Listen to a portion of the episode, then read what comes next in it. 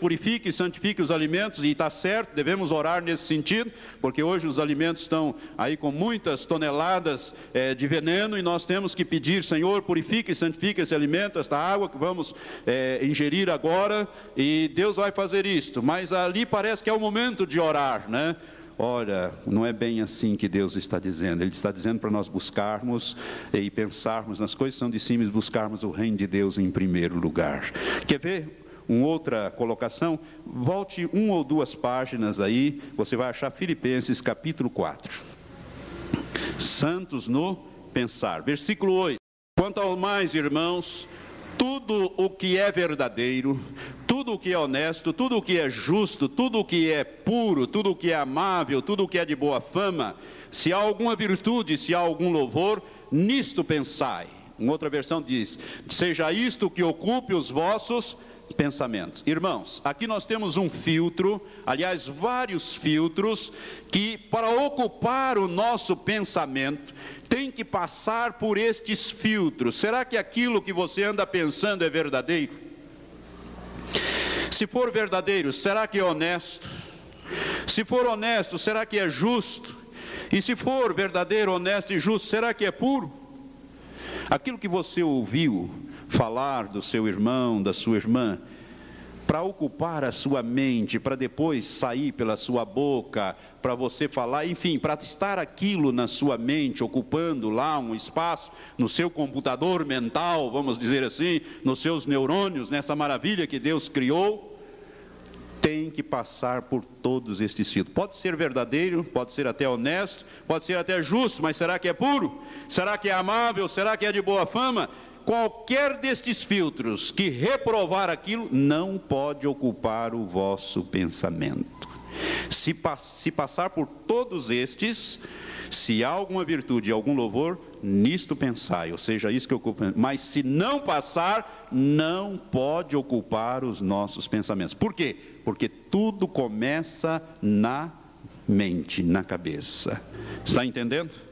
Sabe por quê, irmãos? Veja agora Romanos, volte um pouco em Romanos capítulo doze. Romanos capítulo doze, versículo dois, eu vou ler o primeiro, porque está na sequência, para melhor entendimento, mas o que eu quero é o versículo doze. Romanos doze, versículo dois, diz assim: rogo-vos, pois, irmãos, pela compaixão de Deus, que apresenteis os vossos corpos como um sacrifício vivo, santo e agradável a Deus, que é o vosso culto racional. Agora preste atenção.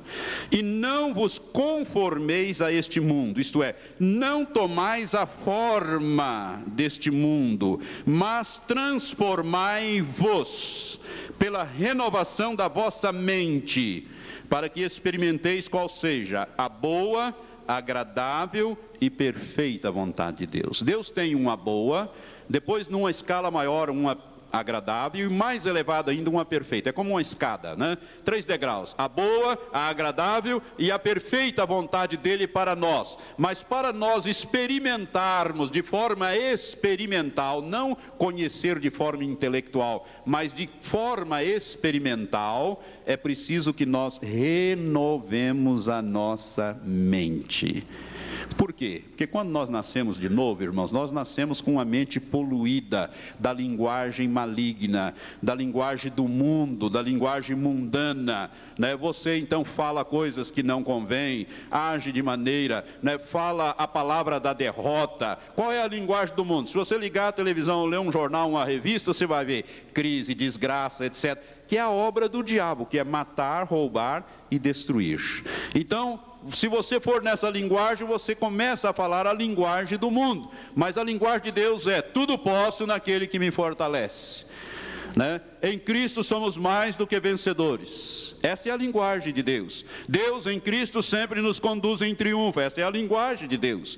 Mas se você está condicionado a falar daquela maneira e não renova a sua mente, o que você vai fazer? Você vai começar a falar aquilo que está na sua mente. Você vai usar o poder da palavra. Lembra que eu falei sobre o poder da palavra numa ministração a tempo? Você vai colher exatamente aquilo que você plantar com a sua boca. A Bíblia diz, a morte e a vida, a bênção e a maldição estão no poder da língua, e aquele que a ama comerá do seu fruto. Por isso que é preciso renovar a nossa mente. Nós renovamos a mente como? Tirando esta maneira errada de pensar e colocando a maneira de Deus de pensar.